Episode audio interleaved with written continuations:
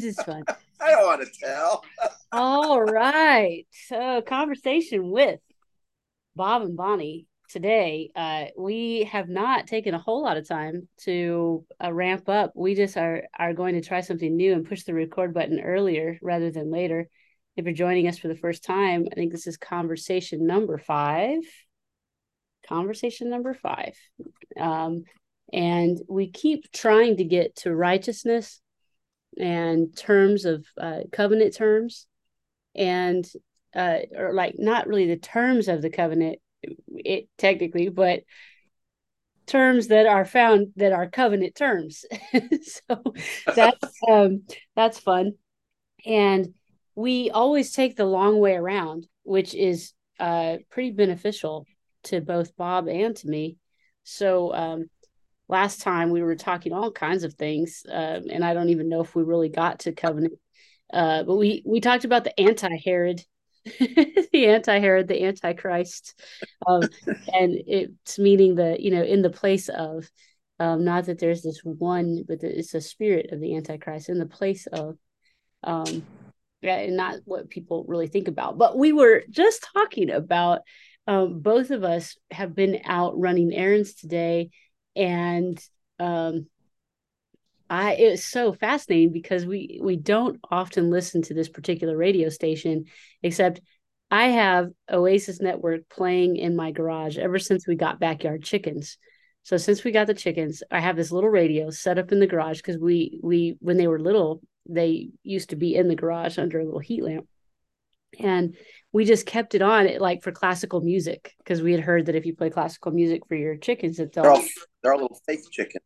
Yeah. So, but then I turned it on Oasis, and since the pandemic, we'll go out there and just get a kick on whatever's happening. You know, whether it be School of the Bible or, you know, whatever song is playing, and Beckett and Tamara will walk in and you know, repeat whatever is happening on Oasis Network, which David Ingalls is a part of my story. And I just don't know even how old he is. I mean, he's been around my entire life. And when my mother was pregnant with me, she used to put old-fashioned headphones around her belly with David Ingalls. Wow. David Ingalls. And so I am literally knit together in my mother's womb on David Ingalls songs.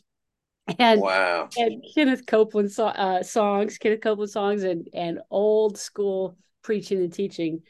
And so Bob and I got on the call today, and he's like, I heard some old school preaching and teaching from Keith Moore, which was a teacher of mine at school. He was he taught, the name of the class was, what was it called? Oh my gosh. Pride and Submission. That was the title of the class. You got to laugh at that.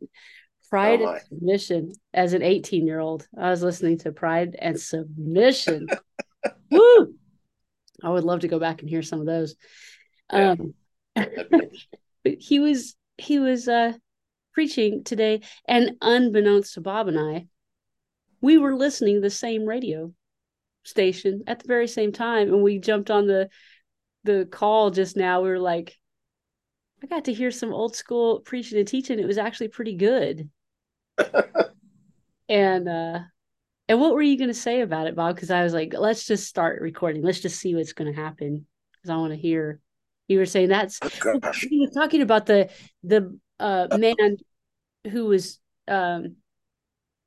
the Bible says lame from birth, I think, is what the Bible says, but that's the language of the King James. But he was obviously had never walked, however you want to call that, disabled. Right.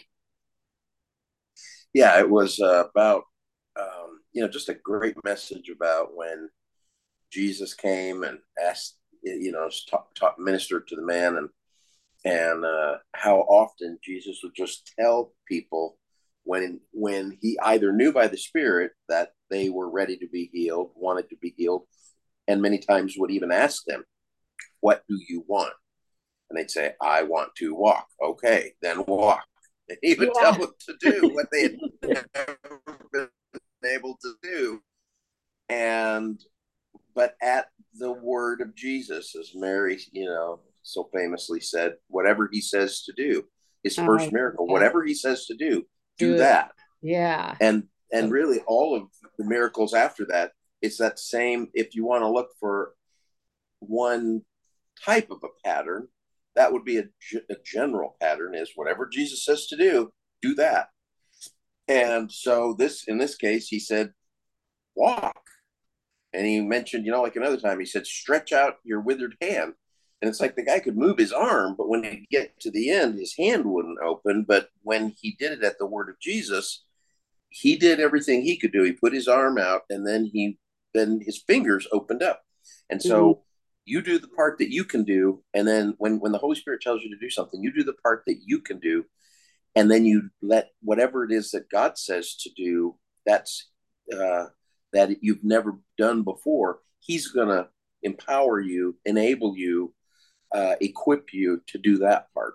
I just love that so much, because what I was catching while I was sweeping the garage and hearing that part of the message, he was really excited and just saying he had never walked before.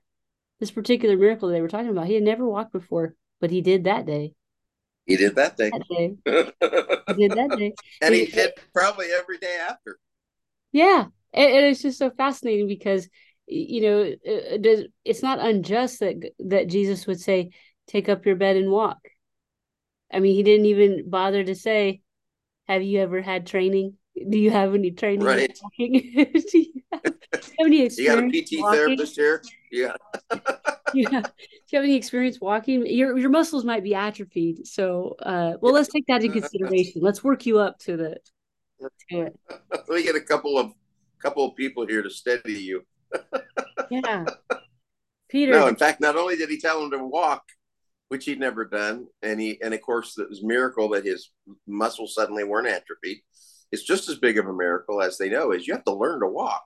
I mean, you see people who even walked before, their spine or something is injured, and they have to relearn. They have to retell and train their brain. When I tell this muscle to do this, this does this, and then certain parts do it automatically, and you know, balance and things. But that all takes practice, doing it again and again, and your body has to coordinate to do that.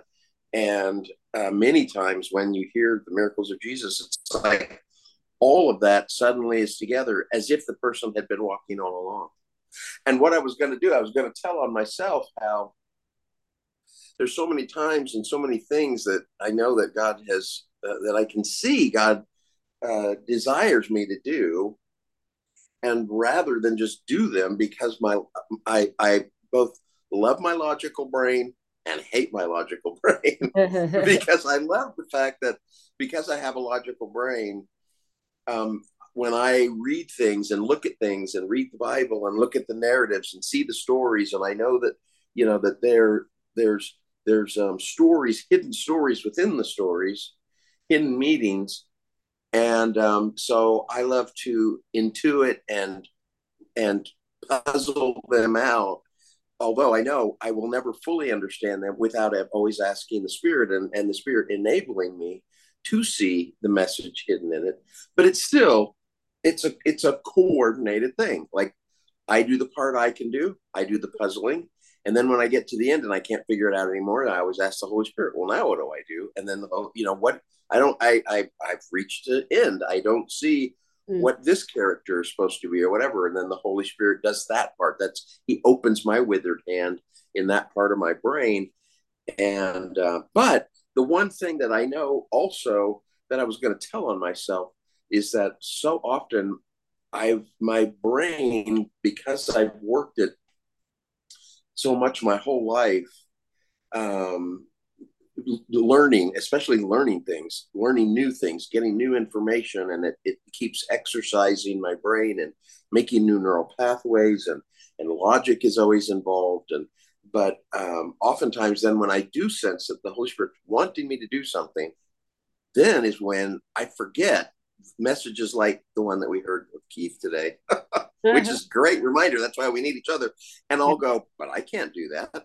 I don't know how to do that. Like, yeah. I know I'm supposed to be making some videos right now. And it's like, I don't know how to make a video.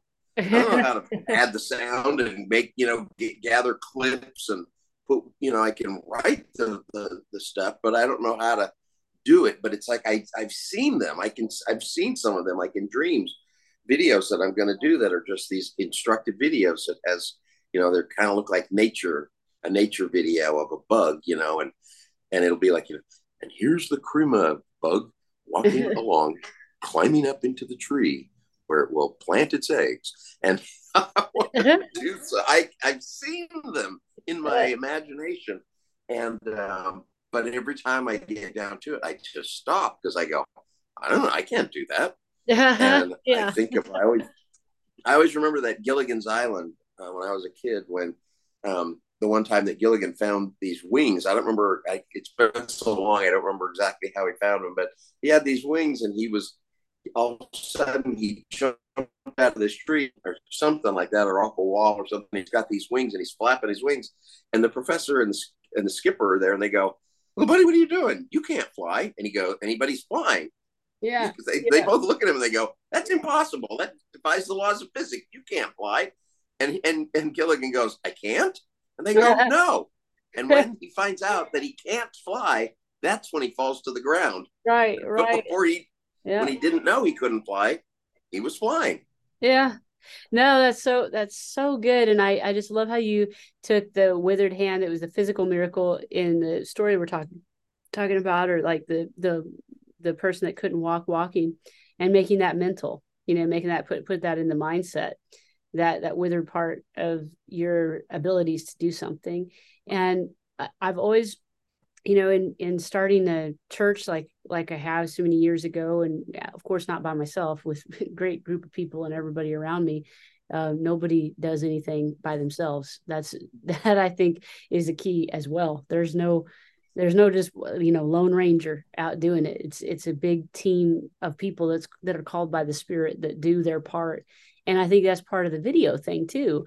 It's like, if we would open our minds a little bit and say, I'll do what I can do. Well, sometimes the only thing in my own experience, the only thing I can do is speak it out. The only thing I can do is speak it, and in prayer and with the Spirit, and then expect that I'll be at the intersection of grace and provision, that I'll be at the intersection of people resources and provision, monetary, whatever it is, or intellectual capital, anything that we need, that I'll be there. And it's only as far as I'll go is as far as it'll go. It's a weird deal, because when you move, God moves. It's just the relationship. It's a relationship together. And sometimes all we need to do is speak and then show up. And I've always, if I show up, but then if you allow fear, depression, anxiety, just a basic laziness, even just a laziness of like, I'd just rather eat chips than go after the things of God or whatever, then those things just wait. And, they wait on you because you're the only one that can do it. We used to be told that God would just pick up somebody else and have that done. I don't know if that's true or not. We don't maybe understand the macro of how God gets God's things done in the world and allows things to do it. I think it's kind of interesting to think that if somebody never did it, or if they died without, fulfilling their particular unique destiny or purpose, it'd be fun to think that would be still in the earth to do. And you and I think have talked about that as various people have died over the years, and we knew what they had in them, knew what they had by the Spirit, and knew that they, for whatever reason, I mean, it can be a myriad of things why we don't do things. And that's why one of the things that Keith Moore was always so good about teaching us around judging, about being careful not to judge, and to you, with the same measure that you use, it'll be measured back to you. And talking about using mercy, if you will use, is such a good reminder. I just felt that as I said it, because we will so often judge ourselves for not being where we think we ought to be in comparison to what we had made an objective to do. Now we judge ourselves, and we judge the as harshly as we judge ourselves, we judge other people, and the mercy doesn't get to flow. He would always say, if you'll exercise mercy and stay, like Brother Hagin would say, stay in neutral when it comes to judging other people, just stay in neutral. You don't need to speak anything negative about it. You don't need to add your 2 cents. You don't need to vent your feelings necessarily about everything that everybody does. If you'll stay in neutral about it and allow the mercy and compassion and love, they'd say love, allow the love walk to flow. I'd probably say compassion or empathy, mercy would still be something I would use. But then when you hit a rough spot, that same mercy that you gave to that one that was struggling or procrastinating or, spending years in a depression and you don't know why or whatever else. Now, when you come to something like that, that mercy and compassion will be there to lift you and allow you to move through with a grace if we will extend it. And I have learned in some areas, I've been able to extend mercy and grace and it comes back to me and I feel it. Absolutely. Yeah. That's that principle. One of my favorite Proverbs, and it's in the Hebrew, it actually is a colloquialism that can mean many, many things. And so that's why when you read, if you look at 15 different translations, you're going to see 4 or 5 different ways. But it says, he who waters will himself be watered. And another one, though, says, he who teaches will himself be taught. Ooh, that's good. And he who extends mercy will himself receive mercy.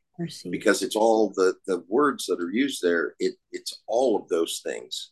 Mm. And so when we choose to walk with the power of agape, which is God's kind of love, which is non-judgmental and only wanting to see growth, only wanting to see peace, only wanting to see provision for someone.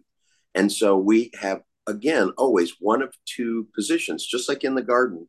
We can either be watering our bride or we can be pointing the finger and saying, it's the bride's fault. Yes. Oh. And that's what we do to the world, too. The church's job. I woke up at 2:54 this morning and started seeing, I heard 5 new gospel in 3 minutes. And I every 5 minutes, I woke up and I heard another one. I send an email to myself. Hit record and send another one. And that's so cool. That's what they what one of them was that the church's job is supposed to be speaking of the agape love and mercy of the Father, and we have turned it on its head, and we think our job is to judge the world. Yeah. And so many, and again, of course, some of them, what was that one church that was so famous for a while about 15, 20 years ago, Westboro or something like that. Yes. And it turns out there's only like 12 people in that whole church. All the people that were going to those rallies and being so hateful and saying, God, this is God's judgment and all that.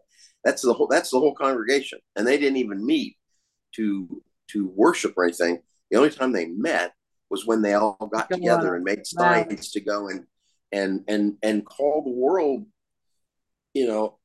sinners. That's all they did. They just ran around telling everybody how much God hated them and that what was happening was God's judgment. And it's like, that is the spirit of the false Antichrist that say that they are there in the place of Christ, but are actually speaking the words of demons, doctrines of demons, words of demons, because it's speaking out curses. It's speaking out that people should feel guilty. It's speaking out that they're still under condemnation. It's speaking out that God is holding their sins against them, rather than we are to be ministers of reconciliation. And it doesn't take any kind of mercy or grace or any kind of spiritual presence of mind at all to speak what is. It doesn't take anything.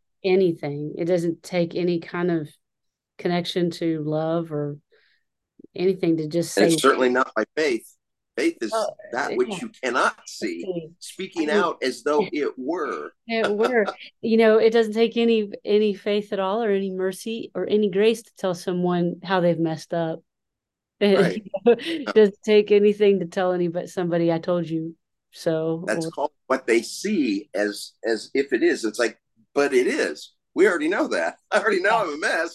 I need to know how to get out of being in a mess. I looked up that scripture that you were talking about in Proverbs that you quote so often. It's found in Proverbs 11:20, 24 and 25. And this I'm reading out. If you are looking for a good Bible, until Bob gets the Lyric Bible printed or available in some way, the New Interpreter Study Bible is a good one with really good notes that a lot of folks love to look at. And then I have a Jewish Study Bible around here as well that I guess I don't know where it is, but I love that one as well, especially when I'm looking in the Hebrew scriptures. I love to have the Jewish Study Bible on hand and see the lens that they're putting these texts through. But Proverbs 11:23 says, the desire of the righteous ends only in good. The expectation of the wicked in wrath. Some give freely, yet grow all the richer. Others withhold what is due and only suffer want. A generous person will be enriched, and one who gives water will get water. The people curse. That's so beautiful, because all that setup before that is all you can either be a person who gives curses, or you can be a person who gives blessing. You can give bitter water, or you can give refreshing water, living water. And it says, but whatever you give is what you will be pouring out to yourself. It's the world that you live in. Oh my gosh. It's the lens that you see others. Yeah. Is the lens that you actually, that's what Jesus kept saying. It's the lens you, by the way, be careful, because whatever lens you look at others, that's the way you're going to look at God, and the way that you think God is going to be looking at you. Oh my gosh. That's so good. And it's the way you're going to treat other people, because you believe it's how God is treating you. Exactly. How God treats people who are broken. If you see a broken person and then you go say, you're a broken person, you stupid broken person. That's what God does to you. Hey, you dumb broken person. It's like, that's not what God's doing. You're so damaged. You keep on making the same mistake over and over again. You're just damaged. Right. You're damaged beyond repair. Right. Oh my gosh. And I love this idea that in verse 24, some give freely, yet grow all the richer. And right. others withhold what is due and only suffer want. But that is where, when I don't think it's just talking about money. Because it isn't. It's not at all. It's like this fairness game that we play. Right. Oh my gosh. In family dynamics. You don't deserve, so all you deserve is punishment and cruel words, and so then but if someone will give freely the words of life, then they actually grow in the words of life and the love of life and the life loving them more. But if they withhold words of life and gifts of grace, then they actually shrivel and die. Oh my gosh, it's so good. And going on, it says, the people curse those who hold back grain, but a blessing is on the head of those who sell it. Whoever diligently seeks good seeks favor, but evil comes to the one who searches for it. In other words, you get what you're looking for. You find what you're looking for. You're looking for broken people so you can yell at them, you're going to find them. But if you're looking for broken people so you can serve them and love them and tell them that they've been reconciled unto the Father, because that's what God did when he sent Jesus. God was reconciling the whole of the cosmos to himself when he sent the Son. Oh man, that is so good. I love going through the Proverbs sometimes and just seeing some of these things that we lose track of. Man, the fairness piece is really central for me. I don't know if we ever grow out of it. I don't know when you get mature enough to just like allow that fair. It's not fair. Comes out of all ages. And just that idea for me, when I'm in an it's not fair type mode, I feel very narrow and very stingy, just a very narrow stinginess, kind of a, I don't want to give even of my good nature.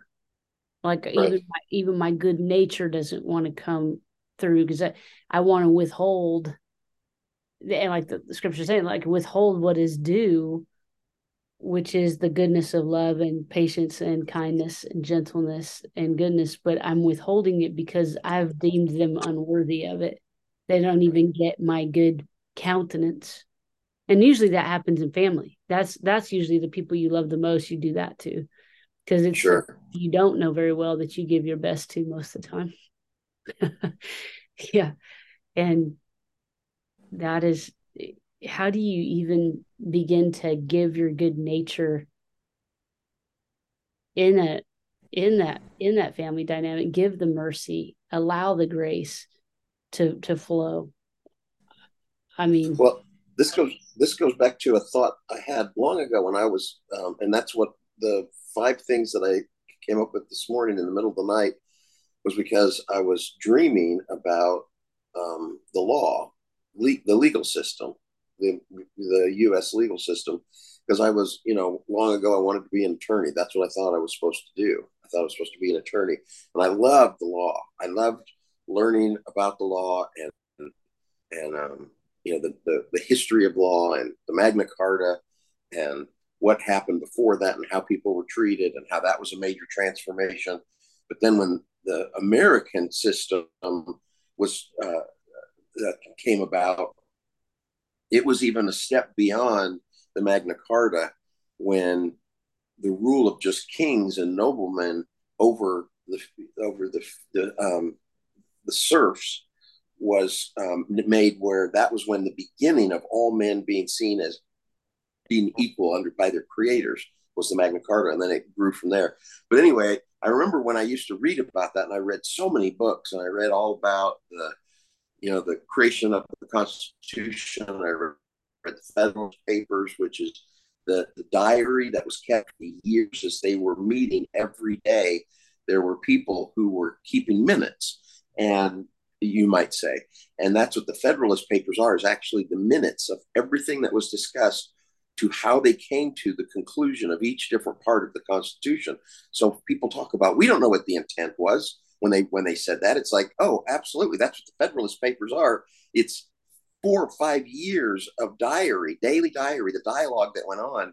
And they were literally saying, well, this is the way they did it in this country. And then, hundreds of years ago, they did this, and Rome tried this, and this worked, and this was good, but this was bad. And so they carefully crafted the Constitution, and all the phrases in there actually have very specific meanings that have been lost, which is so sad, because our country would be so different if we actually understood the Constitution.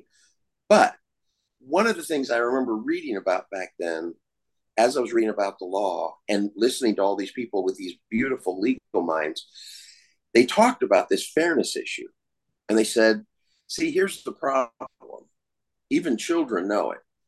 Fairness is really hard. What the law does is just give equality.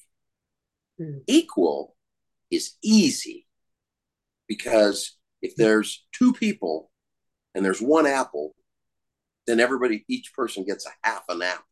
Yeah.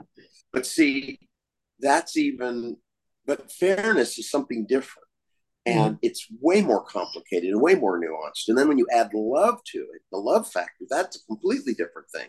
And part of, again, even economists, Keynesian economics is dealing with that. There's just a pie. That's it. There's only X amount of wealth in the world, and it's never going to be any more.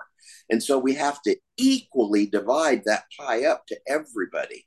But see, that's not the truth. That's what this one guy said. He said, that's denying God.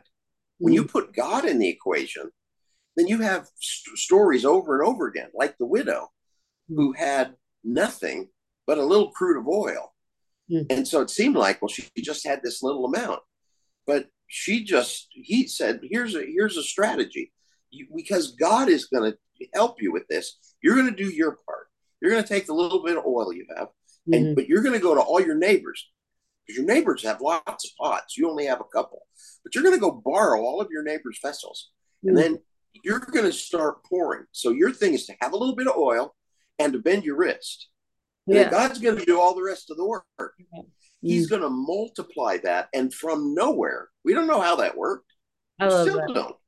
But it filled all the vessels until the last drop came out, when the last vessel was completely filled. So Keynesian economics says that there's only a pie with only so much. God's kind of pie, and that's what this guy was, this Christian guy on the Constitution I was reading long ago, decades ago.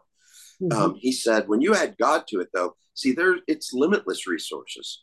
And so, and especially when you then begin to talk about this issue, but I don't feel like this person deserves it, and I only have so much energy and so much love.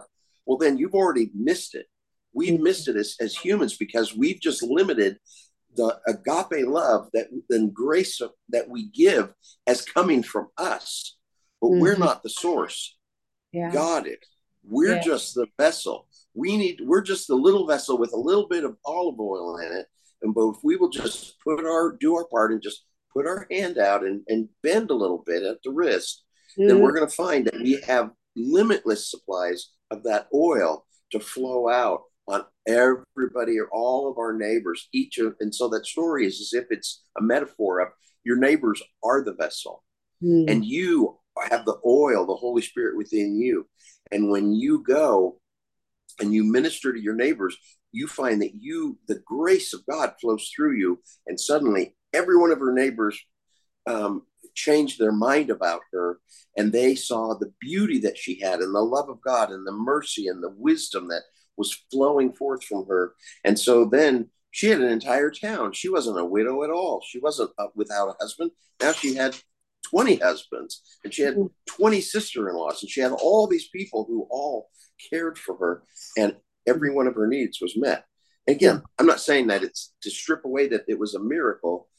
It was, but that's actually, if you think about it, the greater miracle is turning the minds of all your neighbors and their hearts being turned, because the love of God suddenly starts flowing through you.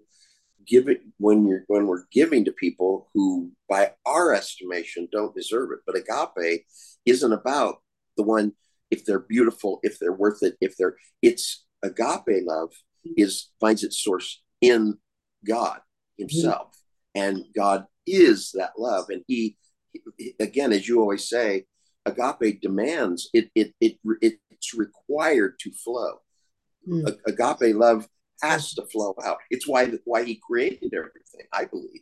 It's insistent. It insists. Love insists. It insists because it has an object. It has a relationship with a thing, another thing that draws the light, that life. It draws the life out of, not in a way of depleting another, but it how do you say it? You're tapping. I mean, it's like what is in that person, which is the Imago Dei, which is the love of God, which is the gentle nature of the Spirit. When we're around each other and we can draw on that in one another, then there's an endless supply of that nature. I love that idea that of going from that proverb that said, he who withholds more than is due ends up lacking, but he who gives freely is enriched all the more. It's exactly the vessels. It's exactly the more that she's pouring, the more she's getting. the more that Jesus and the disciples handed out the bread, and the fish, the more it kept coming. I mean, the more they were in action and in flow, the more provision occurred. I love that idea, and which is why I think when, the cliche that if you want something done, ask a busy person, it's kind of the same idea, because when you're in motion like this, you can just pick things up and the revelation is flowing. I mean, the fact that 5 gospel in 3 minutes just flowed at 3 o'clock in the morning for you, that's because you're in conversation about that. When you're writing, you get more to write. When you're speaking, you have more to speak. When you're in giving, you have more to give. It's just it's like there's a demand on the flow. And it is. And in fact, that scripture, I was just thinking about it earlier today, kind of turning it, just looking at it a little bit different. When we have various trials and temptations, we are to count it not as a trial and a temptation. Right. It's another place where the word logizomai, which is reckon, or to make an account, to decide that you're going to logically say, I know that the world and in the natural, this looks like it's a problem to me. Someone is coming and saying something bad, or someone is coming and saying there's something. Your car is broken or whatever. And we are instructed to take that and say, I count that as a joy. I count that as a positive.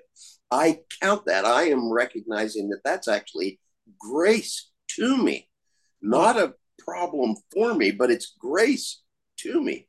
Because again, that means I just found another area where I'm weak. And so I now rejoice where I'm weak, because I find that wherever I'm weak, well, then again, I'm going to put my arm out, and I'm weak because I can't open my fingers, but God's going to open my fingers. Oh my gosh. So it's another opportunity. So that scripture is James 1:2. It says, my brothers and sisters, whenever you face trials of any kind, consider it nothing but joy. Consider it. Right. And is that logizomai? Is that what you were saying? Logizomai, right. To logic it in your mind and say, I know that it should be this, but I am going to, it's just like we are to count ourselves. We are to logizomai ourselves as righteous, even though we say, but I do bad things. But I'm telling you, you need to see that God has given you the upright status of Jesus as your status. Wow. So you need to count yourself the way that God does, because God said, I am giving, and Jesus said, I'm giving you my righteousness. Oh my God. My right standing with the Father. I'm giving it to you as part of our exchange in this covenant. Again, going back to covenants that we still haven't quite covered, but how they work. Not a lie? How is it not a lie? And how is it that we stay in the truth of the love of God and lie not, which is another, don't deceive yourself. Oh, and that's easy. Again, that's when you understand the difference between facts and truth, because it's so beautiful. Oh, my God. So consider it nothing. Facts is the knowledge of the fruit of the knowledge of good and evil. That's what a fact is. Oh, my gosh. Truth is the tree of life, because Jesus said, you will come to gnosko, which is that word to have an intimate knowledge of something because of a relationship with that something. Oh my God. You will come to gnosko, the truth, and that truth will set you free. Well, but the thing is, you have to take everything Jesus said. The 4 gospels are the 4 priests that are at the 4 corners of the Ark of the Covenant, which is a picture of Jesus. So the only way we really understand what Jesus really looks like is when you read all the gospels and take all the words of Jesus that they all put forth, and it's like a puzzle, and you put them all together. So in one place, Jesus said, you're going to come to gnosko the truth, and in that gnoskoing that truth, that truth will set you free. But then another place, he says in another gospel, and by the way, I am truth. The truth. I am the truth. I am that truth. So you're going to come to know me. So it's, see, it's not like, well, I have my truth. You have your truth. I have my truth. And I think I've learned this fact. And so that's the truth. And that's going to set me free because I know. No. It's all talking about Jesus. So it's always, as he said, because it's not all attached, scriptures point to him. It's not attached to an outcome. It's not attached to an outcome or a, you know, I believe, you know, this idea of belief that I believe that fill in the blank that and we attach like an articulate outcome to it. When I've been kind of in this thought process of believing in the one, believing with the faith of the one in the one. I have the faith of the Son and I am believing in the Son, and that is setting me free to relinquish even an outcome of what I think it ought to be, but I can release it and consider it nothing but joy. Consider it nothing, logizomai, nothing but joy. But it doesn't, logically, that doesn't make sense. That doesn't make sense because when you speak that way to a person who is not used to luxuriating themselves in the faith and the love and the presence and the peace of God, you sound like you are denying the reality. Right. You're just, but you're going to the deeper reality. Yeah. You're looking at that again, because again, then you go back to covenant. God has covenanted himself, with us as the beneficiaries. And he said, I covenant that I will always be the provider for anything you need.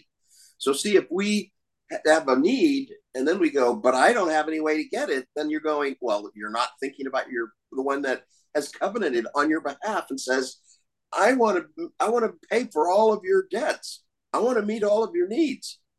That's why it says all our needs are met in Christ Jesus. That's what it means, because in that covenant that God made with himself to be our provider, again, another word is soteria is the word, and that word is been translated salvation, but soteria includes, in some places it's used when it's talking about healing because a person was sick. So their soteria that they needed, their salvation, the thing that they lacked was health. In another place, it was money. In another place, it was legs. In another place, it was hearing ears. Whatever it is you lack, again, it's the thing you don't have. So you do your part, which is, I believe you, God, that you said you made covenant with yourself and made me the beneficiary, and that you want to be my provider in anything that I lack. So in this area, I see I have lack. My car's broken. But now I see, because you said, well, if you don't have the money for it, I do. Then I'm like, thank you, Jesus. I see this and I can receive it in joy because I'm now grabbing a hold of my covenant partner and knowing the way that you've done all these things consistently for me in the past, you're going to do it for me in this case. And so then now we can suddenly, we're taking it by the faith of the past experiences of God always coming through for us, which is why in the Old Testament, they kept saying, don't look at the problems in the future as that you're going to have the giants are too big for you. Remember, rather, always go back and remember, what did God do for you in the past? The last time you had a giant, like the Pharaoh and the army that was coming. He provided a way of escape because he is your provider. He's your healer. He's your provider. He's your comforter. He's your air conditioning in the summer heat, in the desert. He's your heater in the cold winter nights. He keeps the bugs away. He brings you meat when you want meat. All you do, you don't have, simply because you haven't asked, Scripture says. So God is in the business of wanting to be your covenant provider. He did it so convincingly so that he said, look, I'm going to die so that you can have your proof. That's how far I'm willing to go. God's willing to die to say, that's how far I'll go. If you to prove that I am your provider. I am your lover. I am your God. Yeah, that was the promise of the covenant, by the way. He says, I will be your God and you will be my people. But again, it wasn't a possessive. It was that you are just as you are going to go, wow, to the rest of the world. God is the greatest God there is. And he's our God. We get to claim him as ours. I get to claim you as mine. God says, because you are so precious to me. That's my part of the covenant, is that you're mine, and you can call me yours. And so again, and he said, it's just like in marriage, we call each other the beloved. You call your spouse, you're mine, because I not because I claim you and because I own you.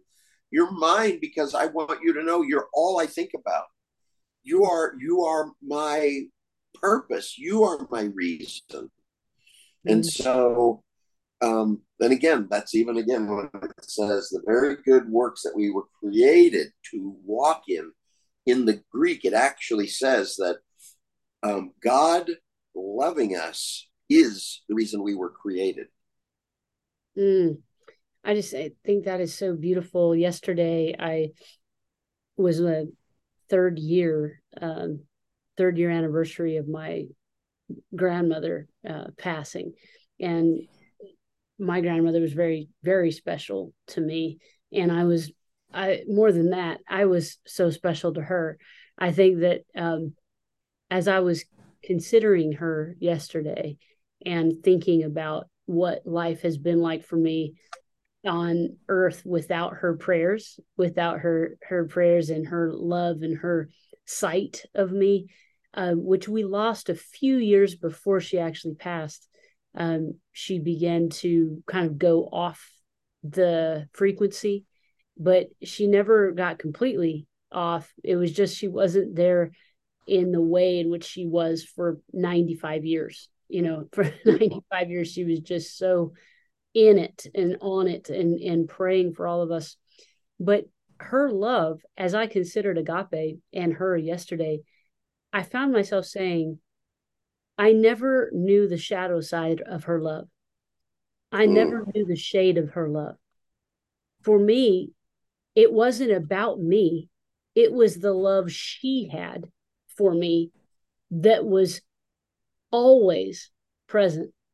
I never felt unwanted around her. I never felt that I was an inconvenience. I never felt that she would rather be doing something different than paying attention to me. And I spent a lot of time with her as a kid. And I always knew in my bones that I was the most important thing to her, and not housework, not tasks, not cooking, not preparing. If I was helping her to put food together for a big family gathering, which we always did. I mean, when we were all younger, we'd get together every month for everybody's birthday. And so that ended up being 12 times a year at least, and then add holidays to that. I mean, we always celebrated the 4th of July. We always celebrated the different holidays that we would have. And then everybody's birthdays, and then everybody's anybody that did anything, we got together and made ice cream and made Jell-O and cooked together. But she never ran over me. She never was too impatient she never said, Bonnie, later, I don't know. And it got to thinking where I thought I was her favorite. I mean, I really thought that of all the grandkids, I've got to be her favorite, because she just treats me with such favor. And come to find out, she did that with everybody, but she did it with all of the kids and all the grandkids and great grandkids and great great grandkids, and then eventually great great great grandkids that she got to hold. There was never any shade to her love, and I don't think that is the closest thing I had, and I am so blessed to have experienced that as a young person that I can take with me, though she's not in this dimension. I can take that sense of belonging to someone, though she is not in this dimension anymore. I belonged to someone because of her love, not because I was a perfect child. And I really right. I didn't have that with my own parents, you know, and I didn't have that. I don't have that even with different people in my life. You know, often the love that we share with one another is, well, what can you do for me? And how do you make me feel? I love you because of how you talk to me, or I love you because of what you offer to me. I love you because of how you. Eros. Yeah. I Eros you. Yeah. I love you because. Eros love. Yeah. Because of, yeah, what you do for me. Agape is, I love you because I'm love.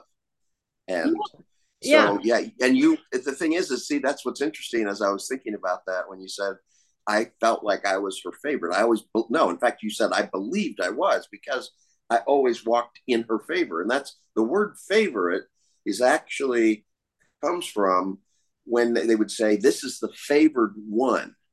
So in like a household, the eldest son was called often the favored one, because he would get a double blessing. He got the best blessing, the first and best blessing. And so, you know, like the biggest inheritance, it's a double portion. If there's two sons, you'd actually make three parts, and two goes to the favored one, because he gets his part, his equal share, but he gets a favored, an extra part. Oh, wow. It's because it's a picture of Jesus being the favored one. And he gets that double portion, but then he turns around and gives it to us. But when you have agape isn't back to that pie. There isn't just a limited pie. So you don't have to make equal parts. Your grandmother could always give all of her grandchildren, all of her love and all of the favor. Because whoever was in her presence was receiving favor, but it wasn't hers. It was hers to give, but it's actually the truth. It's agape. It's the Father. It is that love, the limitless love, the bottomless love of agape. And so there is no limitation. So you can give everyone all the love because it's as much as that person needs at any moment. And this is the thing about her life. And it is, I am aware that after someone dies, it's easy to inflate their identity and to romanticize them in a sense. But I was aware, because she's only been gone 3 years and then maybe a couple years before. So for 39 years of my life, I was aware of how good I had it with her. I made myself know that this wasn't ordinary because I looked at other people's families. I knew that they didn't have a grandma like I had a grandma because I knew their parents and I heard them talk and I knew how they were treated in some cases. And I had another grandmother on another side that did not treat me that way. And what it was, that the resentments of life and the disappointments of life shade that agape love as an extension to the people around you, that to your children, to your children's children. So on one side of my family, I got to see what resentment and disappointment did, which was stingy, withhold their good nature, withhold their favor, count. In a sense, you know, I didn't have it good, so you're not going to have it good. You know, I wasn't treated well, so you better be thankful you even have a roof over your head type of language. Like I wasn't. Doesn't even make sense to me. I wasn't allowed to sleep in on Saturday morning, so you're not allowed to sleep in on, you know. The punishment that I got, I want to extend to you. Yeah, exactly. It was a punishment, even just the poverty that I had. I want to be sure that you experience that same poverty. Well, the poverty of spirit. I can get it maybe once, just so that they can get a taste of it, but that they would be in a continual state of poverty while there's no necessity and no poverty existing. That's cruel. Yeah, exactly. But that's withholding good when it's unjust, as that proverb said, yes. Withholding the good that is due, because what's due? Due is the favor of God. That's all that's due to everyone, is the love and the favor of the Father. That's why he did it, so that he could give all the blessing that he always intended from the beginning, that Adam decided to withhold. See, Adam withheld because he didn't keep himself. He wasn't reminding himself when he ate of source. Why does this plant exist? Because there's a root that you can't see. Why are the good things in the world here? Because they're the visible part you can see, but the root behind it is the agape of the Father. Huh. Everything in the creation is just a visible, tangible expression, a metaphor that is all to point us to. Yeah. Because there is love. And the Father chose to love you, to create you, to be loved. Huh. The pain. And so when we don't do that, Adam didn't do it. He didn't keep himself in it. He didn't, when he ate, he didn't. And then he didn't tell his bride. And then the whole thing falls apart, because then all you can see is the exterior, and you're looking for fruit that you enjoy, but you're not being reminded. It's not really telling you that when you enjoy this meal, it's because you are enjoyed by the Father. In the same way that this brings you pleasure just eating, the Father gains pleasure by giving.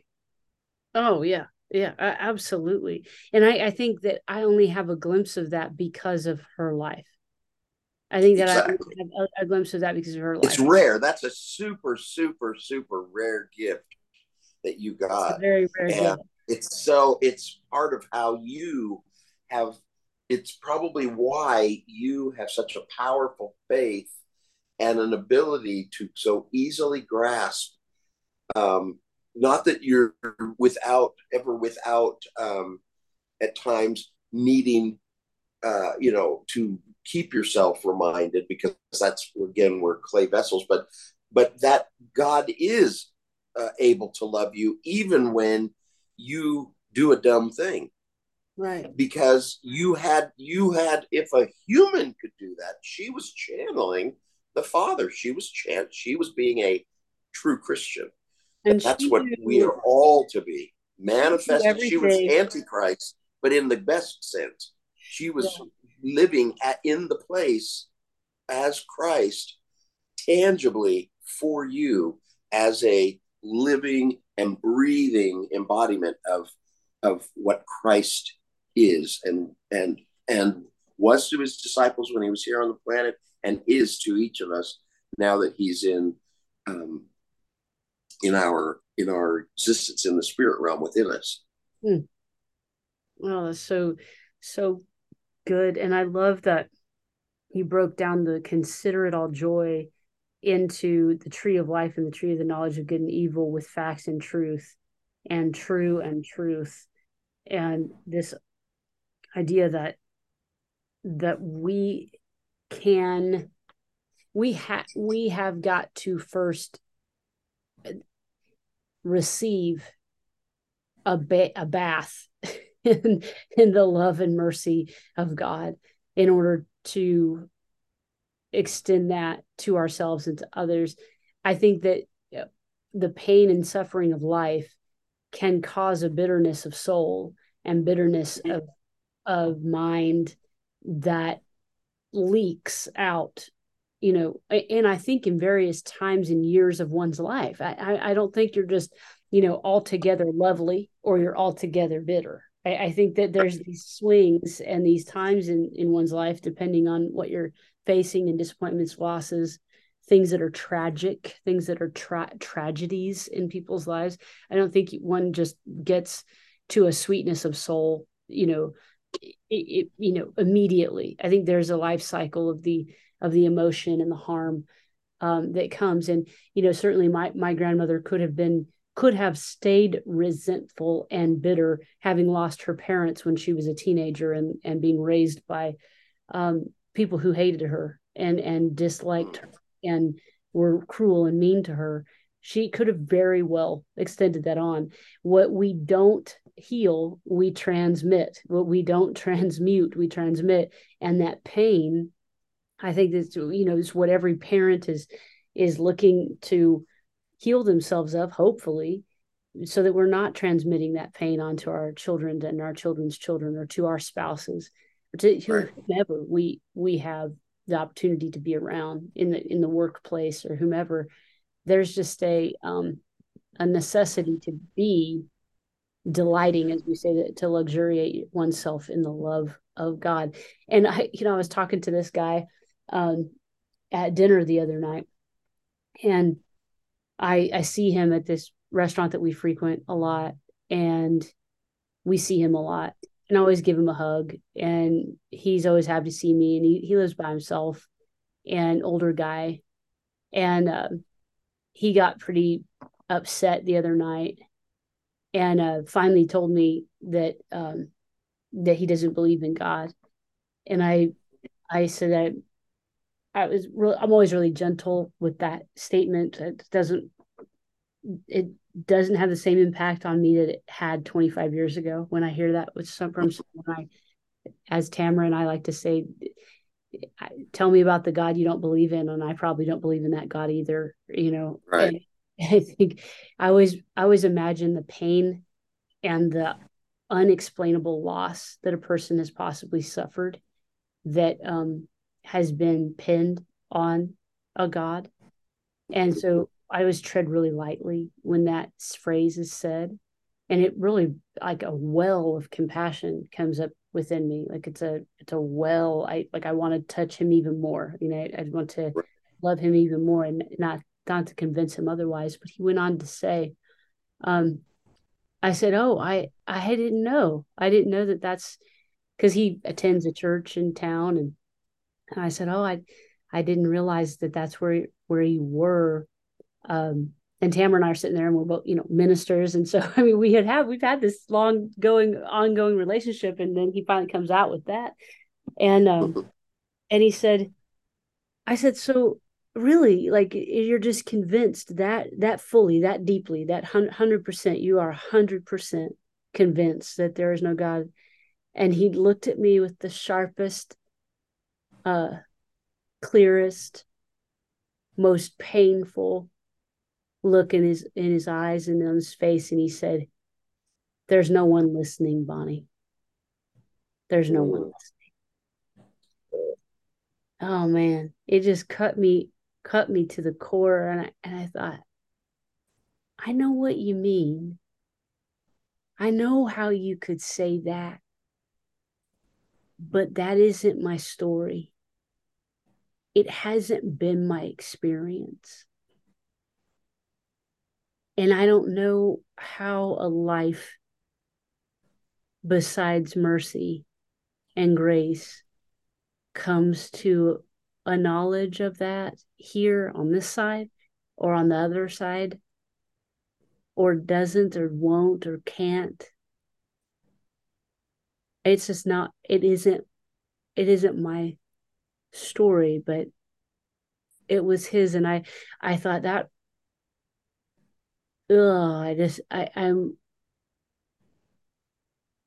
mean, Jesus said, Father, why have you forsaken me? Or my God, why have you forsaken me? Having a human experience of being betrayed even by God.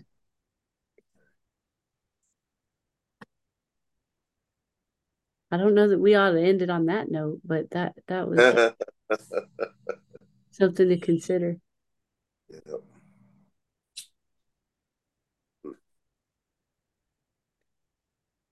Yeah, but I think that considering it, I love the theme and the thread that's running through here is, we started with miracles. We started with the pouring of the oil. We started with doing what we can do, doing what the Lord would lead us to do, and then letting God and the power of God do the next step. And even if that is just believing or saying, I believe you, God. I believe you, God. I don't know how to do this myself, but I believe that I'm always at the intersection of grace and provision and will of mind, you know, and not of poverty of spirit, but of wealth in the mind that would see the possibility where others just see an impossibility. I still want to, when we assume, I want to go through the mechanisms, the structure of covenant, so we can see the power and all the verbiage that's all throughout the Old and the New Testament, and how when you understand that it's covenant language and the mechanics of covenant and what's really going on, suddenly the whole of the scripture takes on a whole new light. And even these podcasts that we're doing now, people, after we hear those, should come back and listen to these again, because there's even parts of these that are going to make more sense. Because as I was saying, some of the things I'm like, oh, they're not really going to get the full, beautiful power of this, because they don't really, if they don't really know what that this is covenant language. Even mercy, the word mercy itself is actually chesed. It's translated mercy, but that's a totally a covenant term. Love chesed. I forgot about chesed. Loving kindness. Yeah. The loving kindness and mercy of God. It's chesed, and it's a Hebrew word that only makes sense. It's a word that is strictly a covenant word, and so that's the beauty in Jonathan's story. Oh, yeah. Jonathan, David's story. And so that's one that, again, once you do the mechanics, then you start telling some of the stories and seeing these covenant terms in there. And then suddenly, and then you see these are the pictures of God and us and Jesus. It's all the same metaphor. And it's like, oh, and then suddenly it just starts to be so powerful. And then that's what gives us the ability. God has to woo us to get us to a place where we believe that he's good and that he loves us. And so, but he's patient. That's the long suffering of God, that his patience is in, he will keep telling us and whispering and finding more and more ways and writing. That's what the Bible is. It's just story after story after story. When you finally see it, that it's all these metaphors to convince us of all the ways that God has written in these stories, these permissions to believe that he's safe, for us to trust that he loves us. That's really what it's ultimately all about, what's behind it all. Covenant's a major thread throughout all of it.